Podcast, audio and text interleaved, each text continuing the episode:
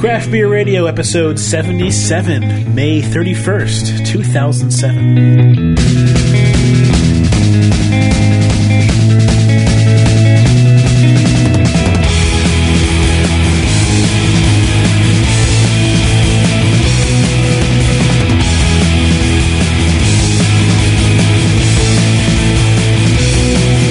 Welcome to Craft Beer Radio, the show dedicated to craft beer and the craft brewing industry. This is Jeff Baer. I'm Greg Weiss.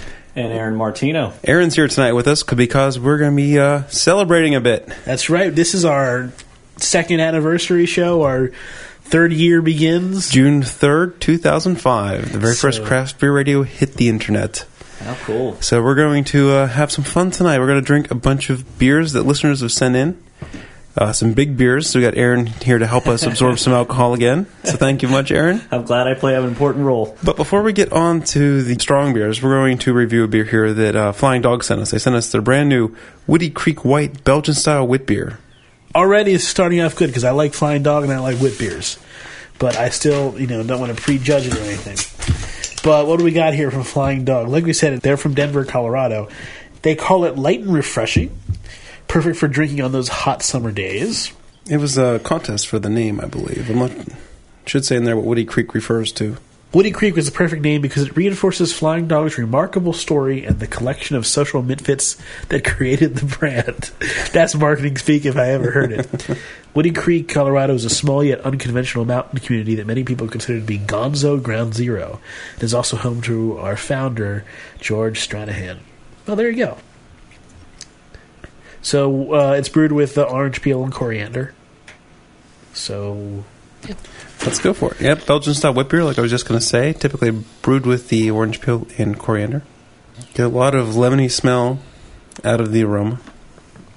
Yeah, a little bit of spice there, some citrus. Dry, refreshing, a little bit tart. Yeah, definitely. There's a tartness there. Wow, the fruit flavor is pretty hardcore on here. I mean, this is not a subtle wit beer. This is a wit beer that's really hitting you with a lot of fruit flavor. Something you'd expect Flying Dog to do. Yeah. But I think it maintains, it's still rather dry. It's a refreshing beer as well. It's not like tons of fruit, sweet, syrupy. That's true. But compared to something like a Hoegaarden, which I think is a little more subtle in its approach, right? This one is a lot more in your face with the extra fruitiness and the flavor. Which... it's interesting. They use orange peel, but it definitely tastes more lemony. Although I guess there's some orange bits to the flavor. Yeah, there's, very similar. And when you're brewing with orange peel, you don't really taste orange per se. You just get the zest flavor, and it's not that much different from the same thing you would get out of a lemon, really. Well, I don't know. I mean, most of the essential oils from a fruit are actually in the peel. Sure. So... you're going to get a lot of that flavor from the peel as opposed to from the inside of the fruit itself. Okay. Does that go in during fermentation or is that after? It goes in the... I've never brewed a wit beer. I think it goes in the boil. Oh, really? But I am not sure. What's the volume? Is it like a cup for five? I mean, is it very small amount to impart this much flavor? For this much flavor, I'd imagine is a good amount. But he's talking like a homebrew 5 gallons, how much? And I'm not sure. Yeah, I'm not sure what to tell you. I mean, I would say at least a couple oranges probably. Wow. No, I hate to guess because I just don't know. But we can look it up. And maybe in the intermission we'll look it up. I'm not a big fan of wit beers, but this is very good. Now, this isn't too far off from a wit beer style, I mean, I'd say. So... I mean, some other wit beers that we like a lot are... Hoegaarden is one. Celis White. Allagash. Yeah. Holy Moses from Great Lakes. Yeah, although I've had ones that aren't quite up to par. Really? Okay. So, this doesn't have the aftertaste I'm used to. You're not used to Blue Moon, are you? Well, I think that's maybe where I'm coming from. Okay. Well, you have to have fruit in it just right. Start with Hoegaarden. I mean, that's... like the quintessential one, and it's rather good. It's not like it's a watered down macro brand. Yeah, I remember like we kind of poo pooed it because it's available everywhere, and then we tried it on the show compared to a bunch of other wit beers, and it came out on top pretty easily. I think I remember it was remarkable how well crafted Hoegaarden really is. Victory has a good wheat beer. The Rural Wind, I like that one too. If you like this one, I consider it a very enjoyable style, and it's hard to get terribly wrong. I think even Blue Moon, it's drinkable. It is drinkable. It's just not in the top tier by far. So there you go. That's Woody Creek White from... Well, this was given to you from the Brewers Central. So, thank you, Flying Dog. Did you see the couple emails that listeners sent us about the open source beer project? Yeah, in fact, I have the press release. If you take a look at your Newsy News packet. Oh, okay. The open source beer, which is... I think we've talked about this before. This is different from the old open source. The old one was some Dutch kids that made some really weird beer with guava or something like that. This is Flying Dog, who claims to have invented the first open source beer collaboration. I guess they don't do much research. But it's going to be a doppelbock, and it's just started. They have some posts on a blog type thing on their open source beer project.com, I think. And they ask what kind of yeast, what kind of malt. We're going to talk with one of the representatives from the brewery about this and see what their motivations are and what they're thinking about doing with this. Okay, because to me this is not necessarily... I mean, from reading on this, I think open source is it's a catchy name for it. Mm-hmm. But this is less open source beer as much as it is wiki beer. Right, because open source beer would be a beer where you do it yourself, but you give everybody the ingredients and you say you have the right to make this beer, change it, whatever. That's open source. Yeah. Whereas wiki beer is like, come and collaborate, mm-hmm. change things, we'll play around with it as a community, and then we'll figure it out. Yeah, I think that's a great way to look at it. We've talked about this before, and some of our older listeners will remember it well, that we've felt that open sourcing a beer recipe was just a complete gimmick. I mean, you go online, you can find hundreds of beer recipes that are unlicensed or licensed to share, things like that. Having one beer that's an open source beer, yeah, it's just no big deal. But yeah, this thing looks like it's all about the collaboration, suggesting the yeasts, the malts, things like that. And wiki beer is a good way to put it, actually. So yeah, come to me for the copyright on that name. Copyright, Craft Your Radio, right. 2007. Okay, so the next beer that we are doing is Roots Organic Brewing, Woody Organic IPA. This is a beer that Gary Frank sent us, superfan, Gold Platinum Club member Gary. Thank you, Gary. This is from Roots Organic Brewing in Oregon. This is 6.2 alcohol by volume. This is in a 22-ounce bomber. I am really glad they have all these numbers written on the bottle itself, because that makes it really easy. Now, is organic going to change the flavor at all? You know, it's weird. We've found that some organic beers tend to have kind of less flavor to them, and some don't. We weren't big fans of organic beers. There's a brewery in Vermont, Otter Creek, I think. They make Wolivers, right? It's Otter Creek? I've had Otter Creek. Was it Widmer? No, it's Wolivers. Well, Wolivers, but I think Otter Creek's the brewery. Okay. Anyway, we've had their beers. I had their IPA on tap. I thought it was decent. Then Greg had their IPA, and he couldn't find enough bad things to say about it. And we've had some of their other beers and other organic beers. And they just generally come across as bland and boring. And then we tried Eel River Brewing Company that Gary sent us as well, out of Fortuna, California. And the stuff was amazing. Yeah, I mean, some of the best beers we've had were from Eel River, and they were all organic. So it's not that organic ingredients are bad. It's just that how you use them, I think, makes a difference. And so this one smells kind of nuggetish, doesn't it? Yeah, it has an interesting hop flavor. I'm not so sure if I could pick out nugget from the aroma, but it's or Amarillo, maybe. It's got one of those. It's definitely one of those new high alpha, low cohumulone type hops right there. Something that, is like the new hotness. It's kind of, I mean, we've tried to describe this before, and describing a sense like this is really a difficult thing, but there's kind of an earthy sharpness to it that I would define. That's a good way to put it. With these hops, they're kind of, they really smell strong, and they have, like I said, kind of an earthy, a down flavor, a down aroma that also peaks right with a sort of sharpness. Take a sip of this thing. It definitely carries the flavor over, the hoppy flavor. It does have, when you taste it, you can definitely tell it's one of these new hops. Yeah. You get just a wash of hop flavor, and then it goes down, and it has this overpowering, mouth-coating bitterness right there. Not necessarily overpowering, but very powerful mouth-coating bitterness. It's definitely one of these beers that... It's going to remind you that you tasted it for a while. I'm not a huge fan of, but I've grown to be more accepting of. This might be Amarillo. This has an after flavor, very much like the Lacana IPA, where when I first had it, first time I had the Amarillo, I took a sip of it, and it was just so harsh. I'm like, this beer tastes like cat pee. Very good cat pee, yeah, but cat pee nonetheless. Carbonated that cat I like pee. It. Yeah, I think I like cat pee. I like cat urine. But this one is reminiscent of that, especially I'm still tasting bitterness from that first sip.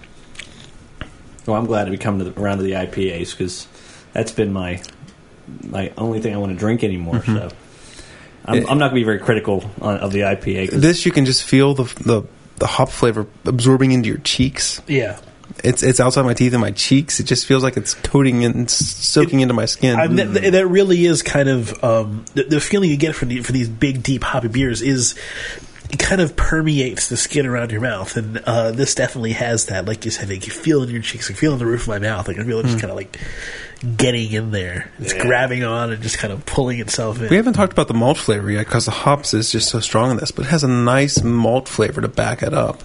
It's not pure hops, like some of these beers could be, some of these West Coast super hoppy, high alpha beers can be. Yeah, there is a good amount of malt there just to kind of keep it honest, I think. Yeah. I mean, it's almost enough malt to borderline an American pale ale type style, something like an Alpha King or something like that. It's in that type of malty reference point, I'd say. Let me know if this makes sense to you, but I was going to say almost like the type of malt you expect from Rogue. Rogue, to me, has a signature malt to it. See, this beer reminds me more of Stone beers than it does of Rogue beers. Okay. I would say a Stone fan is going to love this. I mean, this has that thing that lays on your tongue. It has a lot of hop flavor. Like we said, it does have that kind of newer hop, so it is much more of a... Yeah, it's not quite as abrasive as a Ruination or an Arrogant Bastard would be. I would call those a little more abrasive. Where this one's not pulling any punches, though, that's for sure. I mean, maybe... I bet that if you gave me a 12-pack of Arrogant Bastard, I'd like it, ultimately. And maybe, I mean, it is starting to kind of come to me how this laying on your tongue thing can be pleasing. I still don't like it as much as other beers where everything, you know, is there, and then it's gone, and it lets you enjoy that for that time being. But this, when it lays on your tongue, that's the thing about a beer laying on your tongue, and I think the reason why I don't necessarily like it is because when you're not drinking that beer, it just lays around, it just feels bitter and kind of bad. But then when you drink more of the beer, it's really inviting, and it really tastes great. So there's that off-putting. It's a give and take, right? Yeah. Well, you should be munching on some food, too. Yeah, that kind of neutralizes. That would definitely help. I mean, this would go well with, I don't know, like something really thick, like macaroni and cheese or... See, I liked it. I wanted that flavor to stay around. I mean, that's. I'm thinking like a sloppy Joe. Mm-hmm. You know, this would go great with some with a lot of sauce and a lot of other stuff because this flavor would stand up to that and tear through it. Yeah. Let's get some news. What do you say? High octane beer may be coming to stores in New Hampshire. This is interesting because we've talked about other places popping the cap before, but I didn't realize that New Hampshire had a cap. But one of the interesting things here is this part that I highlighted that they. There was talk about them, and a lot of people like this substance abuse advocate was trying to stop this from happening because they think that they don't want kids to have access to things that have high alcohol because that's bad. But they came to a compromise, which is a very interesting compromise, that would allow beer to have high alcohol but not malted flavored malt beverages. Right. That's perfect, right? Because, I mean... flavored malt beverages are the ones that people are abused. Are really being abused, the ones that are being thrown at kids. I haven't met one that I really liked, and I don't think that you can really say that that's particular. That's an art form, and that's really a well made and well. I think there's a law that we read of not too long ago, which kind of makes sense too. Is higher alcohol beers have to cost high alcohol drinks need to cost so much, so you can't flood the market with. Really strong, really cheap swill. Right. You know, but then good craft beer costs that much to make anyway, so it's not like they have to escalate the prices to conform to that law. I mean, from a libertarian perspective, I don't like the idea of them, you know, stopping anything from productive. I was surprised to see this law coming out of New Hampshire. I'm surprised that they have a 12% alcohol law currently on the books. But they do. But I mean, I think that if you're going to make a compromise, a great way to make the compromise is to make the difference between beer and between these manufactured flavored malt beverages very clear. And once you do that, then I think you have a leg to stand on and you have a real way to jump in there on the issue. Right. So you sent me this story today. This one is. I mean, it's sad because we don't know whether it's necessarily true, but there's some great jokes. We know whether it's true or not. I mean, it's not that it was reported, but we don't know what happened to the guy. But this is a question about. Well, we'd had this stuff about healthy beer being healthy for you and all that stuff. We had that going for a couple of episodes, and well, here's where beer's not healthy for you. Driver suffocates after falling into grain-filled truck. A delivery driver was delivering some grain to New Belgium Brewing Company and was buried by the grain Wednesday morning as he fell into a pile of malted barley being delivered to the brewing company. He was eventually pulled out, but was not breathing, so they put CPR on him, and his ignition was unknown. Went by Wednesday night. We hope he's okay. We hope he recovers. But, man, beer can kill. Yeah. Did I make a joke about they should take that grain to Rogue and brew some dead guy out with it? Oh. No, that's wrong. That's beyond the pale. Oh, okay. But speaking of New Belgium, they also had a little bit of a complaint from one of their criticism from a former employee who said the New Belgium Brewing Company advertises that they are all wind-powered, but that's not true. They were buying carbon offsets and using that to claim that they were all wind-powered, and you know that's not true at all. That's just that's what rich people do to get out of. Mm-hmm. So they fixed it, though, right? They apparently have fixed all their material, so they no longer say they're 100% renewable energy. A couple other news items I found here. So I think since we last met, Latrobe Brewery, where they used to make Rolling Rock, is brewing Sam Adams now. I think we talked about that, but I'm not sure. Okay. Did that buy out, was the company from Wisconsin to buy that? City Beer bought it. Okay. And then they're contracting production space to Sam Adams to make some beers there. God help me, I like this stuff. This Woody Organic IPA. Good job. I like it. Good. I do too. Is it like every other organic product? It's double the price. No. I want to know about the price of this. I mean, this is all Gary giving it to us, so we got to, again, say props to Gary. You rock. But this is not like organic products where it's like. Well, okay, I can't necessarily say that. It's not like other organic beers you may try where they're bad. But, I mean, like if you go to Whole Foods, the organic stuff is a lot better quality and better taste. So yeah, well, the organic brewers out on the West Coast, they do it right. They don't cut corners and make it. Bud.tv is going to close down. It was 4 months ago we announced that they were going to do Bud.tv? Oh, Bud.tv, no! They're going to have, Dane Cook doing a show or something? Yeah. That sounds awesome. Dane Cook. The Democrats have control of the Congress in the state of Oregon, and they're going to raise beer taxes for the first time in 30 years. Or they're talking about they're trying to raise taxes on beer for the first time in 30 years. I was surprised that this is the first time Democrats have control of the Oregon Congress. Do you think it'd be the opposite? Yeah, I mean, if it's only a couple cents, then that shouldn't be a problem. Did you hear about the bar owner that was fined because he was serving Coors Light with a tap handle that had Miller on it? Got fined. I mean, we've talked about this before, but I'm surprised people noticed. Yep, but someone came in and audited him and got him for false advertising, got fined. This isn't the silver bullet. $2. Gosh. How much did they fine him? 172. You make that up in 2 hours.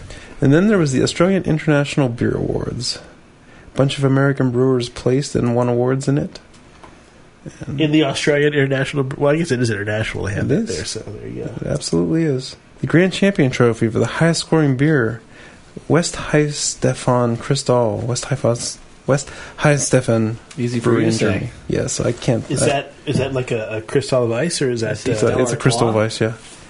Stella Artois won a premier trophy, best Victorian beer. We got to give that a shot if we could get it into a brown bottle.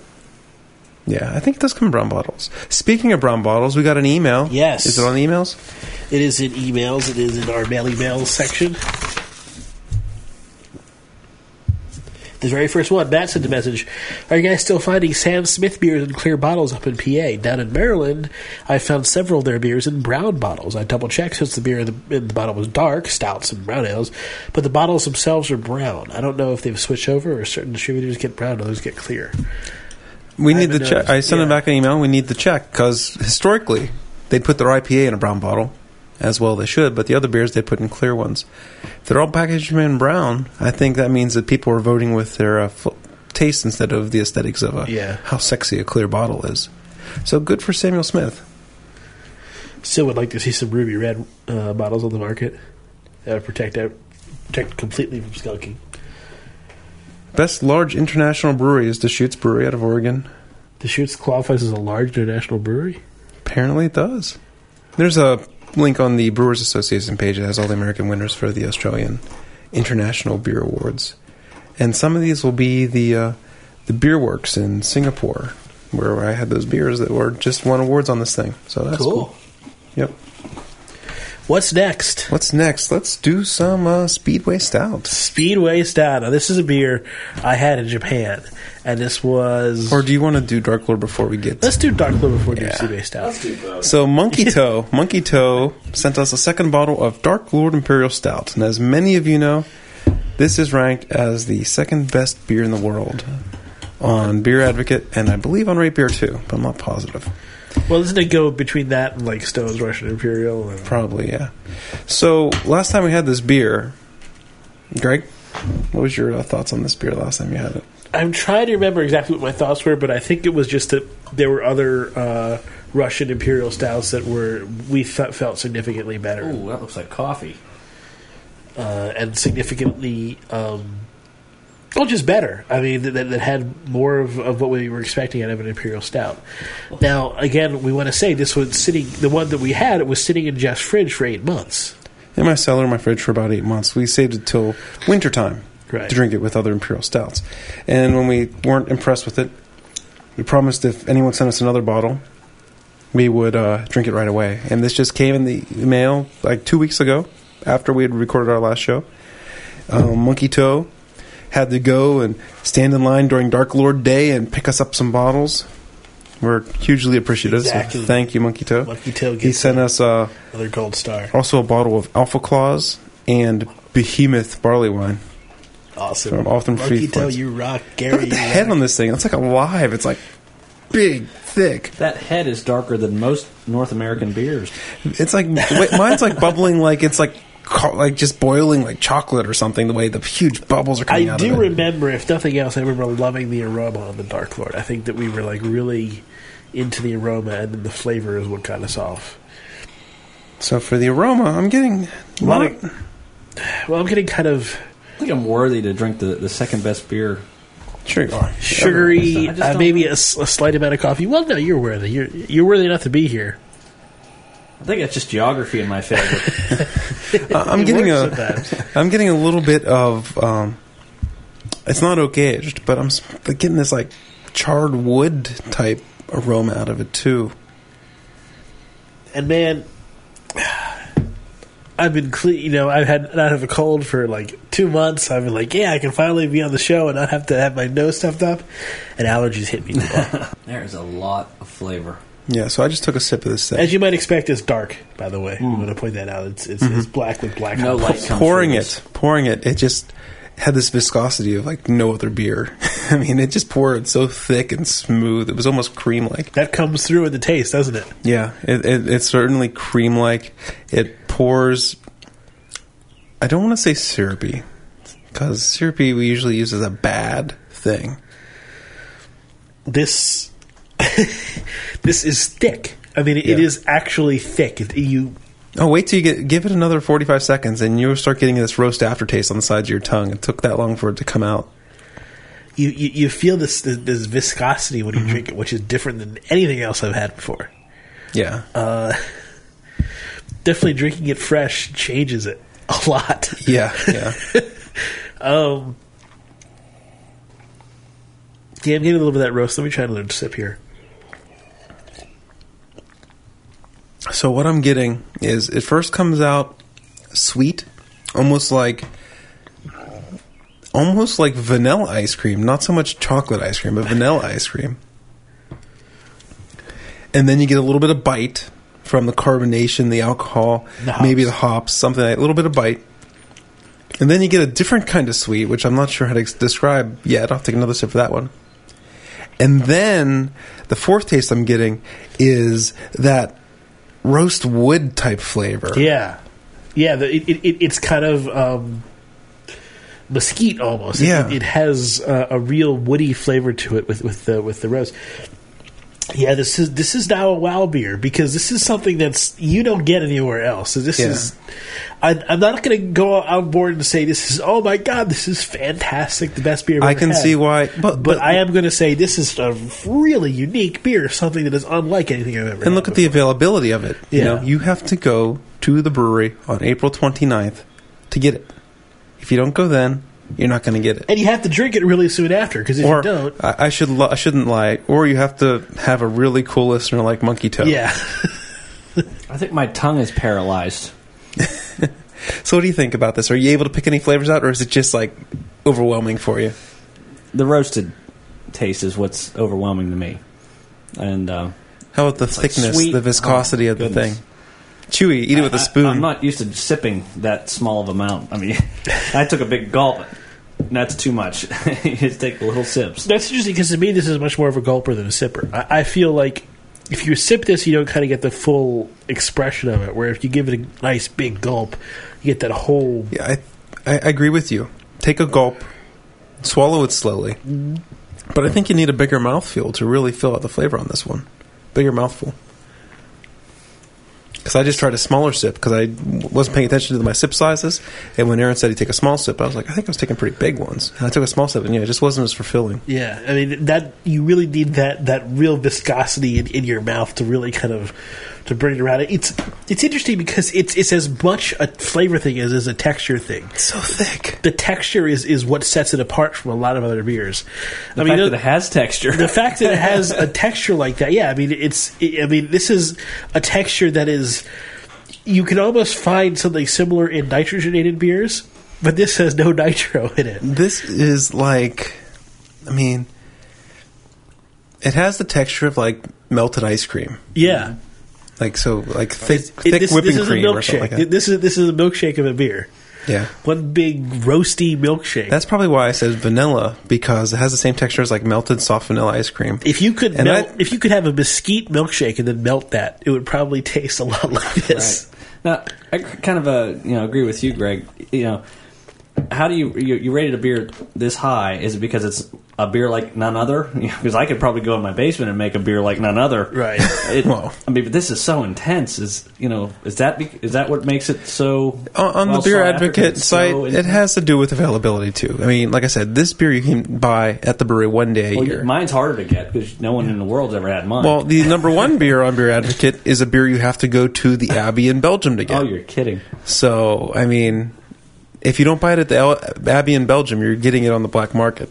So, it's just, I think availability... More availability and mysterious... Yeah, availability comes into play a lot. It's like a cult following, like, oh, have you ever heard of Dark Lord? Pretty much. The number one beer is the Westfleteren 12. It's a quadruple from the Westfleteren Abbey in Belgium. We have one in the cellar. Yeah, and we have one in the cellar. I'm saving it for the birth of my first child. But, when we had it, we were like, oh my God, we're drinking the best beer in the world. This thing should be transcendent, right? It shouldn't be called the best beer. It should be just the number one. Well, exactly. Our feeling was this is a beer that was unobjectionable in every way possible. So there's no way that no one would dislike it. Yeah, it was flawless in just about every way, too. And so that was why we felt it. It wasn't... If you had to pick the top 5 beers we've ever had, maybe that would show up on our list, maybe not. It's certainly not the number one beer on my list. It's certainly not the number one beer on Jeff's list. However, it was just such a good beer in every way that everybody who drinks it thinks it's great. That makes it rise to the top. This doesn't match that. This is more... This is more of a, wow, this is like I can only have once in a blue moon. And the thickness is, I mean, look at this. You swirl it around, it coats your glass. I'm surprised they can make it that thick but not be cloudy. Well, it's so black. I think it is a bit cloudy, but you can't see into it from the top. You would see the particles floating. I think they're dissolved. They're just—it's just a more viscous liquid. It's a sludge. I have a whole new respect for the Dark Lord. I'm not saying it's the number 2 beer in the world, but I can see why people. Yeah. Oh, yeah. I mean, it's definitely it's earned our respect considerably this time around. It's definitely won us over. I would recommend it for anybody because, man, it is an experience. And like we say, it's a wow beer, not because it's the greatest thing we've ever had, but because wow, everyone should try this. Mm-hmm. Yeah. I think it centers around the mouthfeel. And in a sense, maybe it's a lot like Alaskan Smoked Porter. Yeah. Alaskan Smoked Porter is not the greatest porter in the world, but wow, everyone should try it because, man, that is so unique. Yeah, this one, I mean, certain flavors on this one really aren't that pronounced compared to other beers. I'm thinking like the Yeti and some other Imperial Stouts that really pull out certain flavors well.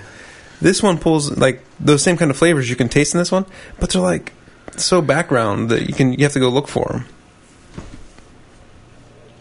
And I wonder if that was from the Woody IPA or if that's from the Dark Lord, but I just did a little, burp aroma, and it was hoppy. There's gravel in the bottom of my glass, I think. Oh, that's insane. You finished yours already. It's making my water taste more viscous.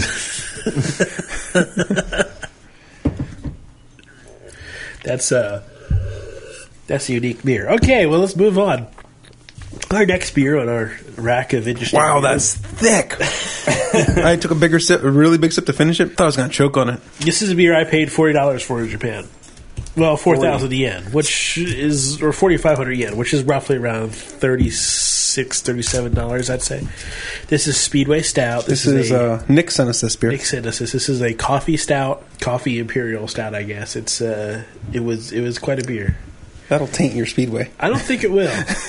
Speedway is still gonna overpower it. Look how thin this beer is. This beer can't be any good. This beer pours in a big 750 milliliter green bottle with a foil neck wrapper. Now we're going back to regular beer and not porridges, so. I didn't even realize the bottle was green. It's stout in it, you couldn't tell. So you should be selling some sweetness. First thing I smelled was hops. Hoppy stout. There's hops in there, definitely. I was going to say the tiniest bit of hops, but maybe my nose is... First thing I smelled was like, that's a hoppy stout. No, give it a shot. It's very dark. It's, again, another one of these dark with dark highlights. Oh, that has a nice flavor. And it's even following up the Dark Lord sludge ball rather nicely. I didn't taste much coffee the first sip, but it's coming in the aftertaste now. There's a lot of molasses in there, a lot of that kind of sugary sweetness, but it's still a little bit of earthiness there. Yeah, it definitely carries some molasses flavor. Like I think like the Blackstrap Stout from East End Brewing Company, which uses molasses, it has some similar flavor characteristics to this beer. This is from Alesmith Brewing Company in San Diego, California. 12% alcohol in this one. This is only my second Alesmith beer. I think Nick sent us Old Boardhead as well. So we tried that. That's their barley wine. The Dark Lord was... Do they have the alcohol on here? 5,000%. I didn't really notice alcohol. And I mean, I did not notice the flavor of alcohol. I think it's 12%, I think. However, I'm noticing the alcohol bit in the Speedway Stout. I'm noticing the flavor of it. So call that what you will. I think the porridgeness of the Dark Lord took a little bit of the alcohol out of the flavor. Sam Crawley sent us an email. He talked about the Yebisu, the hop beer, which we had in we did the can, yeah. We did the can, I think, in the pre-show of our last beer. So, of our last show. So you can take a look and see how we like that. I like Yebisu's the hop. I think that was...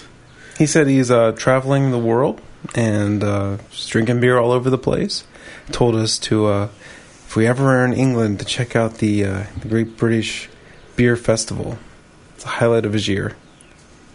He recommends Top Toddy from Eccleshall Brewery and East Street Cream from RCH Brewery. Chris Devlin sent us an email by the nickname Social Retard. And he enjoyed Show 76, especially because he won the pint glass. Guys, and Pacific Brew News have inspired him to start his own podcast with his girlfriend as a co-host. He's done a couple of shows in the early stages, has a long way to go. If you listen to our early shows, we had a long way to go. We had a very long way to go, too. You can check that out at beer-retard.livejournal.com. Since talking about other beer podcasts, there's two ones that I just started listening to as well. I think they're a worthy mention to go along with all the other beer podcasts that we're good friends with. The first one is whatailsthee.com. Two guys don't know as much about beer as some of the top end podcasts, but I think they're still entertaining. They're doing a good job. They have the right spirit, which is the most important thing. Right. I like the conversational style. I just find the show entertaining. And then there's a show called Beer School, which is made by some professional AV guys out in San Francisco. They do This Week in Media, which is kind of a twit podcast, but kind of not. Beer School is nice. They have the great spirit about beer again. Their shows are long. The two shows I listened to were like a minute short of 2 hours, and the other one was like 2 hours and 15 minutes. So if you got a lot of time... If you want to go to school... Yeah, they're long. I have nightmares about school, so that's a bad combination. Yeah. So I like both of those podcasts. I've been emailing the guys from Beer School. They had a rant. Someone sent them. I think What Ails These Guys sent them a beer from Surly Brewing Company, and you've heard of Surly. They're out of Minnesota, I think. They're. Whole slogan is, Surly, the anger associated when you can't find a good beer or something, like their slogan. So the Beer School guys start off by ranting about how that's counter to the craft beer industry and the feeling, and they think that they have they're promoting this frat boy image and getting drunk. Isn't Arrogant Bastard did the same way? Well, that's kind of what I posted a comment on their website. And I've been sending him emails, too. And that was kind of what I said. You didn't say you endorse Stone, but how can you call out someone for being, a troublemaker in the brewing and craft brew industry and not compare them to Stone, right? Right. Arrogant Bastard, fizzy yellow beers for wussies. You won't like this beer. It's not too expensive. You're too cheap, stuff like that. The reply was that was more self-mocking, where this one is promoting, people going out and being aggressive. And I don't know. I never saw Surly the same way. I saw Surly as the same way Heavyweight, right? Heavyweight is just like describes the beer in one word, right? And it's big beers and small batches was their slogan. So, I've never had a Surly beer. The Beer School guys are going to send us a can of Surly Furious so we can try the same one that they were reviewing on their show. Cool. But my biggest comment to them was, they had this big, long pre-review rant about the name and the spirit and how they interpreted all this stuff. And they reviewed the beer. It wasn't that great. But after the show, what I took away was how much they hated the brewery because of the name. And just not right, What should be stuck with the listener is what you thought about the beer, right? The beer is more important. Even if you hated the beer. Another great beer podcast. The other thing you can say is, because of what we've done and who we've met, we're kind of a fan of the people at Anheuser-Busch, but we hate their beer. So it's... You don't hate all their beers. Not every single one of their beers, but we hate their flagships. Well, I think they understand that. I think they expect that. But we really do like the people there. They're good people. Yeah, people are great. And that's the thing. I mean, when you actually meet people, you find that generally you're going to find things you like about them. It's rare to really meet somebody and just hate them. Yeah, this Speedway Stout. I mean, we were just oozing about the Dark Lord. Let's try to give some Speedway some recognition. I like Speedway just a lot. It's tasty. It's got a lot of great... It's got just a lot of, it's bursty with lots of flavor. It's got a whole lot of this molasses flavor. It's got a little bit of chocolate, some very dark chocolate. It's got a tad bit of coffee just kind of around the outside of your mouth. You kind of feel that. It's got that alcohol burning a bit on the middle of your tongue. Certainly some hoppy bitterness in the back. It's a really delicious beer. Yeah, it's well-rounded. It's great to explore. The molasses is the primary note, but you get some great chocolate, some roast, a little bit of raisin, maybe. It's all in there. Good package. What do you think, Aaron? You haven't said much about this beer. You guys have used every adjective I know at this point. We didn't say it was yummy. This is much more drinkable than the Dark Lord. Yes, certainly. It's, Dark Lord was good, but it was work. Yeah, like, you know, when you go to a place and say, "Let me try something," you know, from this area, and you have that beer, and then you say, "Would you like another one?" And you say, "No." It's not that you didn't enjoy it, but you just want something else. That's how I feel. The Dark Lord was wow, but I want something else. Yeah, I mean, if I went to a place that had Dark Lord on tap, right? There's no way I would order a second glass. My house is in shock. If I'd have a Pilsner right now, it just wouldn't work. So this is a nice coming off of the Dark Lord. This was a great choice to have after the Dark Lord, because it didn't feel weak. Right, right. Lippy. I wonder what this tastes like if you didn't just have that. The very first sip tasted a little mellow, because I had so much Dark Lord in my mouth. But now it powered through. It completely, washed the Dark Lord off, and now I'm tasting just the Speedway Stout. I bet you if you had this first, what you'd be talking about would be different. How you'd be describing it might be different. Probably. I wanted to do the Dark Lord before we got too much on our palates, so we could give it a fair review. So it's a series of trade-offs, and because of last time how we didn't like the Dark Lord. But the Speedway Stout is absolutely delicious. And, it's very good. It's, believe it or not, it's going to fight with the Dark Lord for supremacy so far.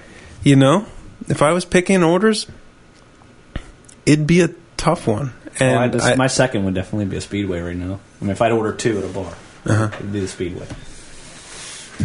Do you want to try to get something else? Yeah. I think what we'll do is we'll pause it, take a bit of intermission, get our palates clean, and do this is a special show, so we're going to do a couple of our beers. Yep. So. You mean and finish the rest of that bottle? Oh, we will. Okay. That's for the post-show. We hardly ever pour out any beer here. All right, intermission time. Not for you guys, but for us. And we're back. Okay, so we are drinking a beer from a new brewery in the market here. The brewery is called Eisenbahn. They are a brewery from Brazil. Well, imported by the Shelton Brothers, so it's most likely a good beer. I bought Dad would unfortunately didn't like, right? Nope. The they had five different beers, so I bought them all. I've been drinking them. There's two left. This is the Defumada, which is their smoked lager. Oh, okay. Smoked lager. Aaron has only had one smoked beer. Aaron has had, was it the smoked beer from church that I brought over for you? He hated it, whatever it was. So he has a very bad association with smoked beers. So hopefully this one can help change his mind. This is going to be more like a Bamberg Rausch beer. Okay. It's not going to be like that smoked porter that I gave you. Right. Maybe it's my allergies, man. I'm not really smelling anything right now. And there's not much there. The other beers I've had from this brewery have been pretty good. They had it could be the allergies plus all the other beers we had in front of it. A huge hoppy beer in these two. Smells like that wet beer almost. You know, I probably should have rinsed the glass. I'm smelling stout. Oops. There we go. Okay. All right. I started to detect a little bit of something. Oh, yeah. I'm getting just a little bit of smoked malt, like a Rausch, like you get from a Rausch beer or something like that. A tad bit. It's swirl your glass a little bit, give it a swirl, and then take an aroma. Oh, you just swallowed. What? Rusty Wilson wrote us an email saying that he doesn't like the sound of swallowing. Oh, yeah. He was like, he might stop listening. It's a fine line we have to walk on the show. We have people who like the organic sounds of us smelling and tasting these beers. It is a fine line because I get it. I get that sometimes hearing, especially if you're in certain circumstances or in different moods, hearing the bodily functions of people just sounds gross. And it's like, let's go back way to the beginning of the show. We started the show because we didn't like hearing burping on another particular podcast. We thought that was really gross, among other things. Mm-hmm. And so we cut that out whenever possible, whenever we can. I understand not liking the whole bodily function thing. So, from my perspective, I wouldn't be opposed to maybe, if people like it, maybe kind of turning down the... Well, I mean, that's what I would say is we'll try to... Now, if I just made a loud sipping noise, then I wasn't paying attention. But we should try to keep it in mind, keep it to a minimum. But I don't think we should edit out every swallow, every sniff, because... That's something that people like on the show, too, just getting that. It's kind of like you're being there. I mean, I I see both sides of the spectrum. The burping I can do without that. Well, yeah. That to me is gross. It's feeling like farting after you eat a great meal. Like you eat a cold egg pot. It's like putting a mic in the bathroom. Farting. It's like, yeah. Cool. Oh, that's so good. So what do you think about this beer? You getting the smoke flavor? Mm-hmm. Too much for you? Yes, it is. Okay. Just not my style. Okay. Know? Ooh. Well, yeah. Look at that.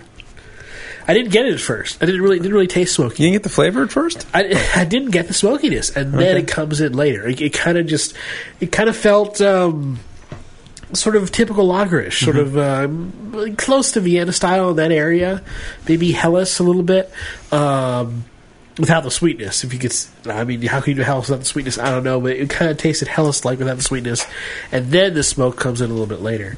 I mean, I'm personally a fan of smoke beer, so I like that. I like the slight complexity that the browning gives to you. But what are you gonna do? Not every beer for everybody. That's right. Yeah, I mean, I haven't had an official Bamberg Rauch beer, but I mean, I've had other traditional. Well, I think is a traditional smoked beer, and I think this one comes out pretty good. It really redefines. You haven't had the rest of their beers, but this brewery really redefines what you think South American breweries can do. I mean, this has been some good stuff. I have one beer left. It is a Weissenbach. And speaking of that, I just thought of something I had in my little list of things I want to talk about. You know, we say Hefeweizen, or it's a Weiss beer, or we say a Weissenbach. Right.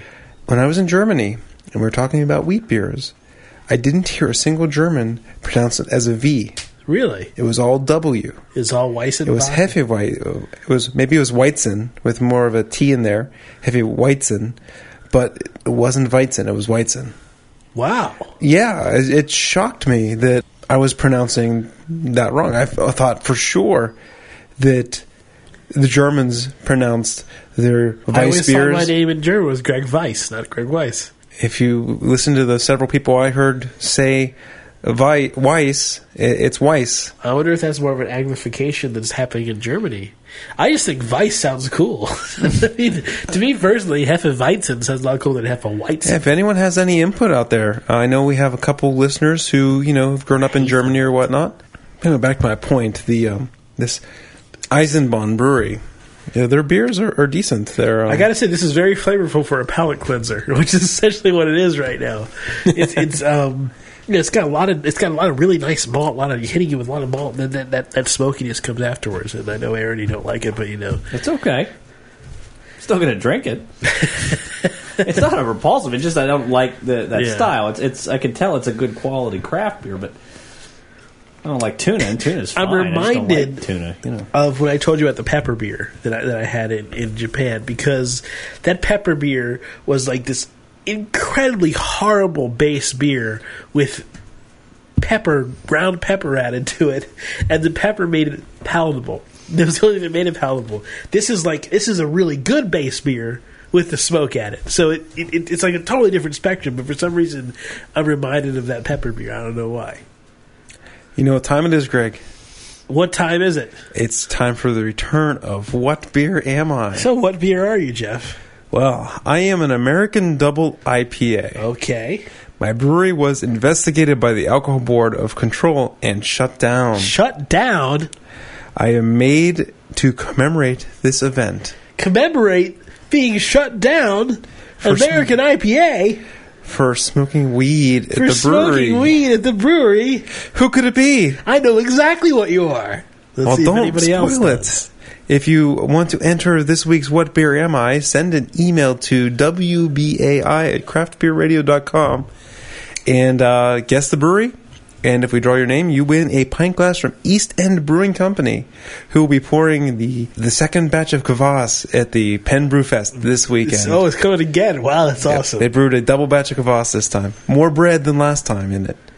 I think you put in like 80 loaves of rye bread or something in this batch of beer. We should point out that this double IPA, this particular WBAI, is one of the most bitter beers you'll ever taste. It's bitter. It is. You guys start giggling, you're going to think they did a little bit of that. So we're done with our palate cleanser. The Eisenbahn. Do you want to try the other one first? Yeah, let's do that. Yeah, okay. So this is a beer sent to us by, like we said, our friends at Anheuser-Busch. This is their Brewmaster Private Reserve. 2006. They sent us this around Christmas time. Same time we got the Michelob beers. We drank one of the Michelob beers in a post show or something. This is a swing top and a huge bottle. Very huge bottle. I've read mixed reviews about this Brewmaster's Reserve. This is a lager, right? But a strong lager. Yeah. The unfortunately, some marketing guys got a hold of the description because it says something along the lines of they saved the thickest part of the batch to make this beer or something, and it's surprisingly light in color. And it has but not quite as light as a Budweiser. I expected something more Bach-colored. Yeah, so did I. It's still it's a very straw color, but it's not quite like Coors Lightish. There's a little bit of orange to it. Golden, it's a golden. How many ounces is this bottle? Is 1 quart, 14.5 fluid ounces. It's 9.5% alcohol by volume, and it smells of DNS. I think I still smell Speedway Stout out of my pants. I do. I still smell like Dark Lord or something in my glass. Really? Because I smell kind of a straw, strawish, maybe a little biscuity, but also a bit of DMS as well. I'm going to have to rinse the glass after this beer because, honestly, I still smell stout. I think your nose is just impaired. Yeah, I'm still tasting the stout.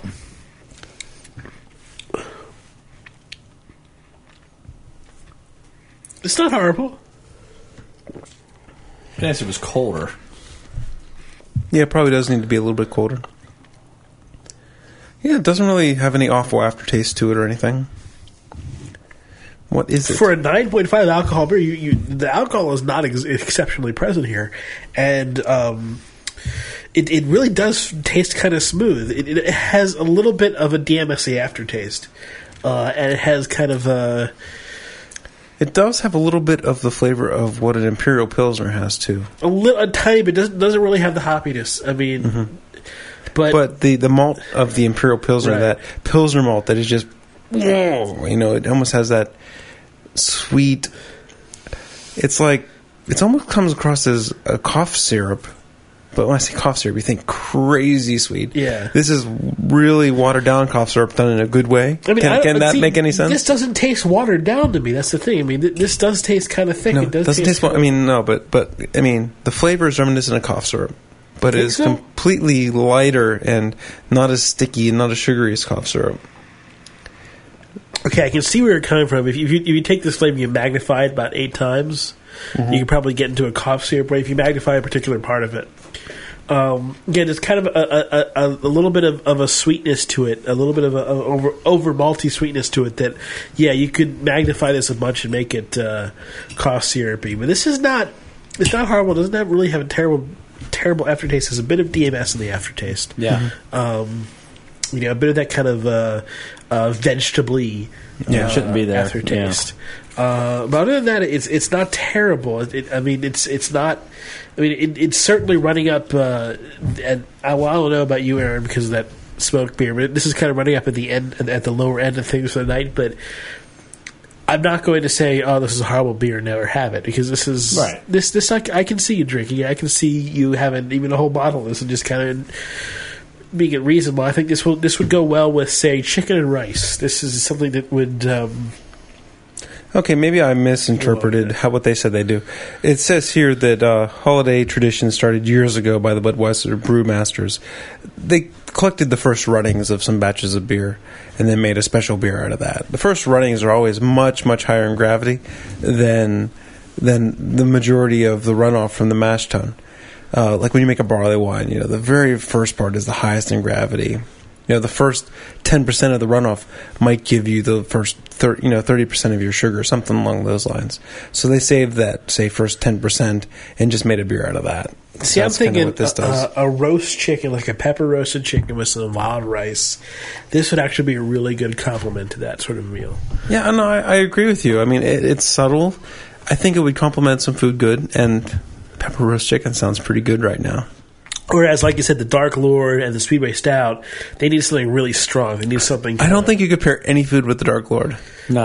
I think you could. Like I said, I mean, I think you could really, like... I think I was... That's a reach. I think I was pointing out, like huge Dark macaroni Lord? And cheese. You probably still have half of a sip of Dark Lord in your mouth right now. Dark Lord was just... It was such a meal in itself. I couldn't imagine pairing it with anything. Maybe grits. You know what? Yeah. You know what am I paired with? Pancakes. I think SpaghettiOs. SpaghettiOs with meatballs. Since it is an anniversary show, I think we should order some food before we have the post show. Since it's an anniversary show, I think we should leave it at pancakes. Pancakes, okay. Pancakes with your Dark Lord. Lots of syrup. Had someone yell at us because we were drinking a beer. We thought it would go with maple syrup on pancakes. Yeah, and they yelled at us. Well, you mean beer at breakfast? So, I think did I tell you about Dave Brown's book, Rolling Rock? His food of choice was pancakes and maple syrup. Oh yeah, yeah. There you go. So somebody out there in the well published areas. I mean, mentions a beer that goes I would take Dark Lord and pour it on the pancakes in lieu of the syrup. I was thinking ice cream when we first got that. That would be a nice ice cream. I think you need to do a slight reduction, just a slight reduction, but just a slight. Dark Lord float. Yeah, that's what I was thinking. Dark Lord. You could use Dark Lord on top of vanilla ice cream with just a slight reduction to make it a little bit more syrupy. It would work. It certainly would. This is kind of unsatisfying, in my opinion, but. Yeah, I mean, at 9%, it's one of those beers that's not worth the buzz you're catching off of it, I don't want to shit on it too much. I mean, I just feel like... If I was drinking it and it was 6 or 7%, I'd be a lot happier than wasting 9% of my soberness on this beer. Right. We've talked about that before, where, certain beers are okay... But when you're drinking 11% beer, you really need to enjoy that beer. If it's a crappy beer at 11%, it's just like, man, I invested so much into that beer, Yeah. I'm investing. We want to do this anniversary show. We're going to drink a lot of beers. I'm investing a fair amount in drinking this half glass of 9% Budweiser. Oh, Brewmaster's Private Reserve. 2006. Budweiser. But, I mean, if you're going to drink, if the question was this over any over other things that... It was under the Budweiser label. I mean, this would win out. Maybe things over the Michelob label, Oh, you mean under the anything that comes under the Budweiser label? I guess you're right. This is it is technically Budweiser. Sure, but only two things come under the Budweiser label, or three: Bud Select, Bud Light, and Natty Budweiser. Light. So yeah, it's the best thing to come out of a Budweiser label. Don't forget about the Natty Light. That's the bottom of the Bud Light. I don't think Natural's from Anheuser-Busch. Yeah. Is it? Yeah, it's the bottom. If the question was, is this the best thing that Anheuser-Busch produces? And no, I'd say probably their Bavarian wheat is the best thing they produce, the Michelob Bavarian wheat.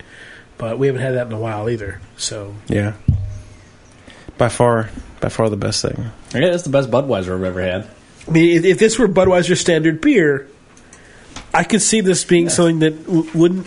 I mean, occasionally, I may even, the way case law is in Pennsylvania, where I occasionally will buy a case of something and just case. If this were Budweiser standard beer and Budweiser, I could occasionally see myself buying cases. This is not horrible. This has some off flavors, some off things, but there's lots of other beers that have off things to it. I could see myself drinking this. Aaron is right. Natural Light is an Anheuser-Busch product. Well, let's give Aaron a credit for being right. Unfortunately, I have some history there. I've had one or two natties. I didn't always have enough money for anything else. Natty, you guys ready to move on to the next beer? Yep. Okay, this is from Lucky Labrador Brewing Company. It's called, has a fun name, Super Duper Dog. Super Duper Dog? Lucky Labrador. I believe it's an IPA. Now, you have Scurvy Dog Brewing Company. Right. Named from my record label and software company. Oh, that's a pre-post show story, I think. Yes, back in the Napster days. Those were good days. So, what kind of beer is this? I think it's hoppy, but I do not know. Yeah. Yes, it is hoppy. All right, this is hoppy. All right. It's called Super Duper Dog. What else would it be? You know, virtually anything would be hoppy after... Well, I'm not going to say that, because the Brewmaster, I can actually taste a little bit of the Zots hops there. Just a tad. But this is hoppy. Wow, now that smells... Ooh, that's citrusy. Yeah. That's Cascade right there, man. That's well done, Cascade. This is a beer courtesy of Gary Frank. Thank you very much, Gary. Can't wait to see you at the Great American Beer Festival. That is nice smelling beer. Pure Cascade, man. Oh, that's why. That's that pale ale I made. Mm-hmm. That's Chinook and I think it's Chinook and Cascade. I wouldn't be surprised if there's a mix of hops here, but Cascade is what's coming through on the aroma. Yeah, the flavor doesn't quite taste pure Cascade. The aroma does, but the flavor, maybe some Centennial. Yeah, I was thinking Centennial, too. Oh, I like that. You know, I'm thinking like maybe something like a Zeus, but just a pinch. This is one of those hoppy beers where the hops really congregate in the back of your tongue. There's a lot of that kind of bitterness. Doesn't go over the It's not like over the surface of your tongue like the Woody Organic is. It's really over the back of your tongue that all the hops are congregating. All that mine's sitting middle front. It's like there's like a speed bump right there in the middle. Your tongue is messed up, dude. It is, you know. But this one, even though it has a nice color from malt, it's an orange. It's a lot less malty than the Woody was. This one is a more hop forward West Coast IPA, I would say. With less of that malt character to it. This is. There's some there to balance it out, but this one has a lot more clean hop flavor. Big hop. We're going to hop you out here. Super Duper Dog from Lucky Labrador Brewing Company. I was just looking at all these beers that we had. We have a lot of beers, and it's going to be rough to 100 plus IBUs. Dry hop with 2 pounds per barrel. Nice. It is going to be rough to rank these because... 2 pounds per every 32 gallons. Now, are you going to rank it based on the style or based on your... Well, I mean, in a show like this, we rank it upon perception, enjoyability. Because enjoyability is my biggest thing, but that's not necessarily... Like, Rauch beer is not going to be high, but that's not fair to the Rauch beer people. Well, I don't think, unfortunately, the rock beer is going to be high on my ranking just because it doesn't stand up to the other beers. It's a palate cleanser tonight. Yeah. You know, there's not many nights a smoked beer is going to be a palate cleanser. Like after a good hot beer, you want to go have a smoked beer. That was pretty bad. I'm sorry. I've had like... You're excused. I've had Dark Lord. We've had Big Hop, Super Hop, Speedway. Super Duper Dog. Brewmaster Special. Well, should I go? Because, I mean... Are we done? I think so. Are we having more? I got more beer in the fridge. Are we done? We can be done. We haven't finished the beer on the table. Yeah, we got some beers here to finish. I've got, like... My bladder is going, like, run to the bathroom right now, so it's... Can we order some food, like some chili dogs? I got some pizza upstairs. That'd be so good. What's the chili guy? Bush's. I got some buffalo pizza upstairs. Bush's chili and some hot dogs. We can make some chili dogs. Oh, oof, that sounds good. I could go grill some here in a minute. All right, I guess we can wrap it up. Yeah, that's what I'm talking about. All right, so let me... Well, how many beers did we do tonight? I don't even know. 1, 2, 3, 4, 5, 6. We started with a Flying Dog. Plus the Flying Dog. So let's keep the Flying Dog out of this just to make things easier on us. Well, no, I like the whip beer. No, I mean, that's the pre-show. The Heller Hound. I don't remember what that tastes like. So let me start the rank Super Duper. So a 7. Okay. Jesus. Yeah. My number 1 is, the Dark Lord, because that's unique, and that's something that I've never really tasted before. Even the last time we had the Dark Lord, never had anything like that before. Must be the silver wax tastes better than the golden wax. That's probably part of it. Number 2, Speedway Stout. Speedway Stout is great, awesome, and it held up to the Dark Lord, which deserves a lot of praise for being able to hold up against a beer like that. How about this one? That's in there. It's in the right place. I mean, I just think... Well, we'll keep going. The number 3, surprisingly to me, I think, because of the way it stuck on your tongue, was the Woody Organic IPA. It grew on you, huh? I just kept wanting to drink more of it. I like that... that I really grown into that kind of sharpness that is prevalent among that Amarillo hop or the what was the other one, the Nugget. So it's the same kind of way. I really do like that. Greg likes the cat pee. Believe it or not. Then there's the Woody Creek White, the Belgian style wit beer, and I'm going to always go for a wit beer whenever I see it. I mean, wit beers are great, so Flying Dog wins a lot of props for that. It just doesn't hold up to the other ones. You know, it's hard to say it's a wit beer, so it can't really hold up to that kind of Dark Lord stuff. And I would then go for the Eisenbach. I mean, I really didn't like it. I thought it was just a straightforward, nice beer, really enjoyable. I like the smokiness. My next two were kind of close because I did feel that the Super Duper Dog was just kind of straightforward hoppy without being much else. So I felt like that was just... I mean, I like hoppiness, but I kind of want a little bit more extravagance to my beer. So, like, okay, Lucky Labrador, Super Duper Dog, yeah, you're good, but you're not going to be ranking with the highest ones. And the same thing goes for the Brewmaster's Reserve. Okay, I can see myself drinking you, which is a lot more than I can say for any other beer that has Budweiser on the label. But it's not going to rank up against these other beers. It's just not. So it goes at the end. Jeff? Okay, so it's a tough call between one and two. The Dark Lord was amazingly unique, and the Speedway was amazingly delicious. Right. I think I'm going to have to put the Speedway first. Okay. Just by a hair. The Dark Lord, yes, I'll drink it once a year if I'm lucky enough to get some. Once every 5 years if I'm lucky enough to get some. Or what's his name? Monkey Toe. Yeah. If I'm lucky enough to get it once every 5 years, I will drink it and enjoy it. But just overall, while it was amazing and unique, it was work getting through that beer. And while we oozed and oozed about how unique it was, Speedway Stout was a knockdown, drag-out, damn good beer. Right. So I'm going to put Speedway number one, Dark Lord number two. Just barely number two. I'm going to make the Flying Dog wit beer number three. And hey, Flying Dog gets to feel really good about being number three against Speedway Stout and Dark Lord. Yeah. I like wit beers. That one was a good one. I'll put it right up there.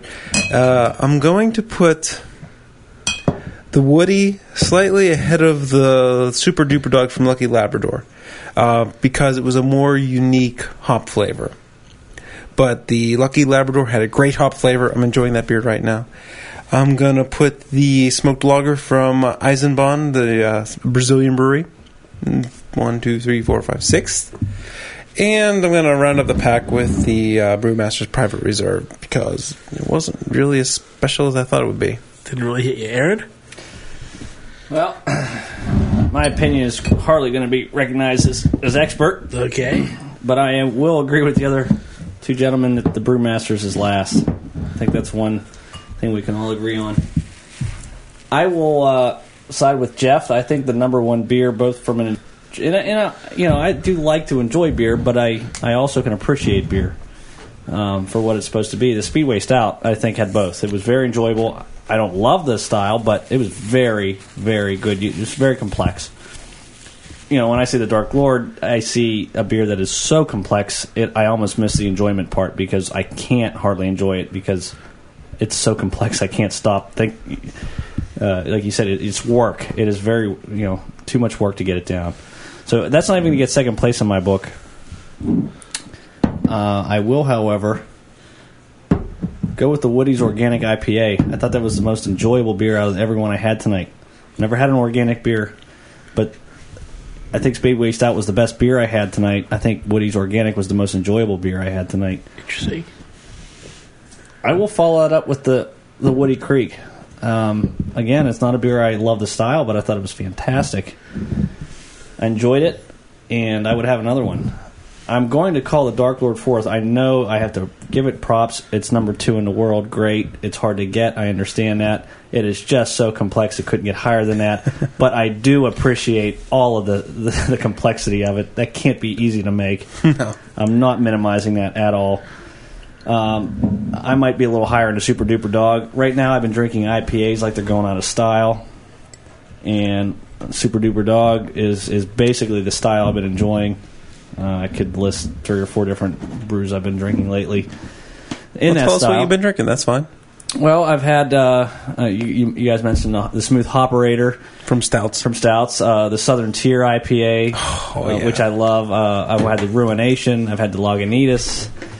I could go on and on. So that's the style my taste buds right now are wanting. So that's the most familiar to me. Right. Which is probably why I'm rating it higher than the other two. And I will go the Rauf beer second to last, just because I really didn't like the Brewmaster Private Reserve. No offense, I hope none's taken. No, I mean it's what it is. You know, it's not standing up to any of these beers. Sure, it beats the shit out of Budweiser. Yeah, sure. But compared, I could appreciate the Rauf beer, even though I don't really enjoy it. Mm-hmm.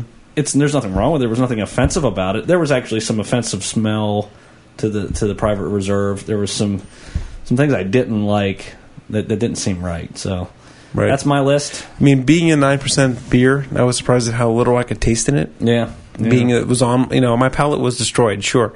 But a 9% beer, you should be able to taste. Mm-hmm. And how little I could taste on that beer, it's just certainly... Greg had to run to the restroom, so I want him in on this conversation. We're talking about the... Why does alcohol have to be such a diuretic? Greg is now wearing mud flaps. We were talking about the Brewmaster's Private Reserve. Okay. And I was saying that...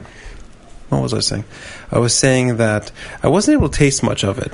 For 8.5%. And alcohol, that really is a detractor. When you're drinking a beer that's 9 point whatever percent... 8.5. It should be able to cut through whatever was on my palate, no matter how wrecked my palate was. And it was really hard to get to the flavor. It's Budweiser.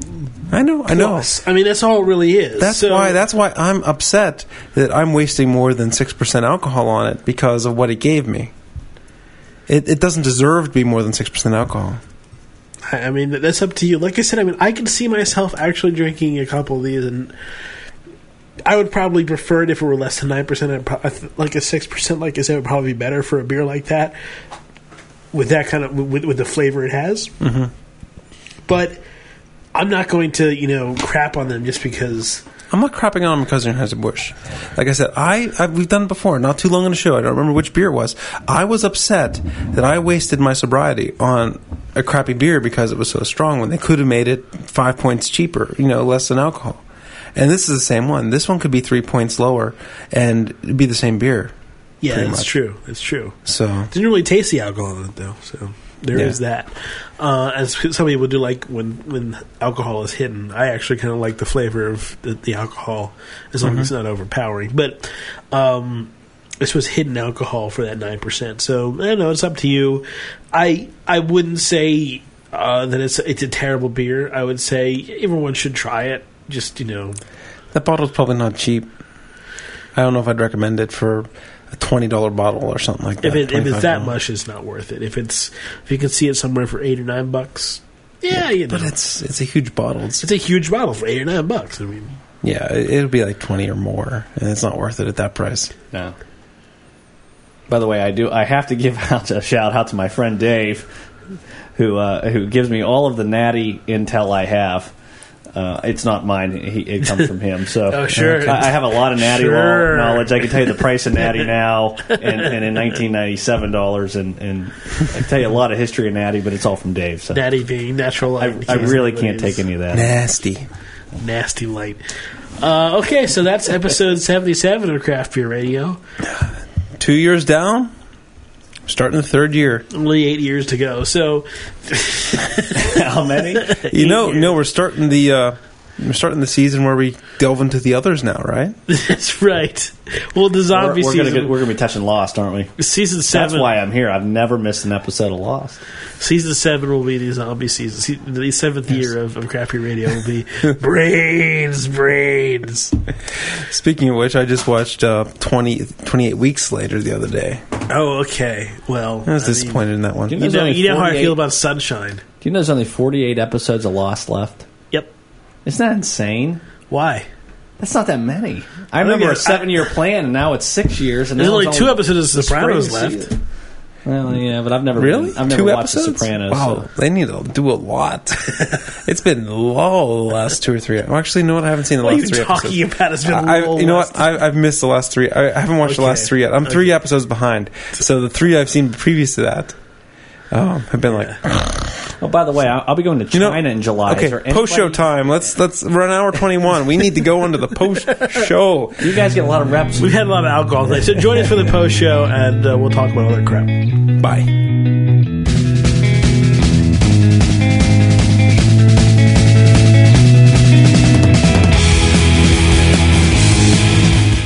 That's all for Craft Beer Radio. You can send us feedback to beer@craftbeerradio.com, and feel free to send us an audio comment in MP3. The opening and closing music was Out of Towners from the band Saint Dragon and was found on the Podsafe Music Network, music.podshow.com.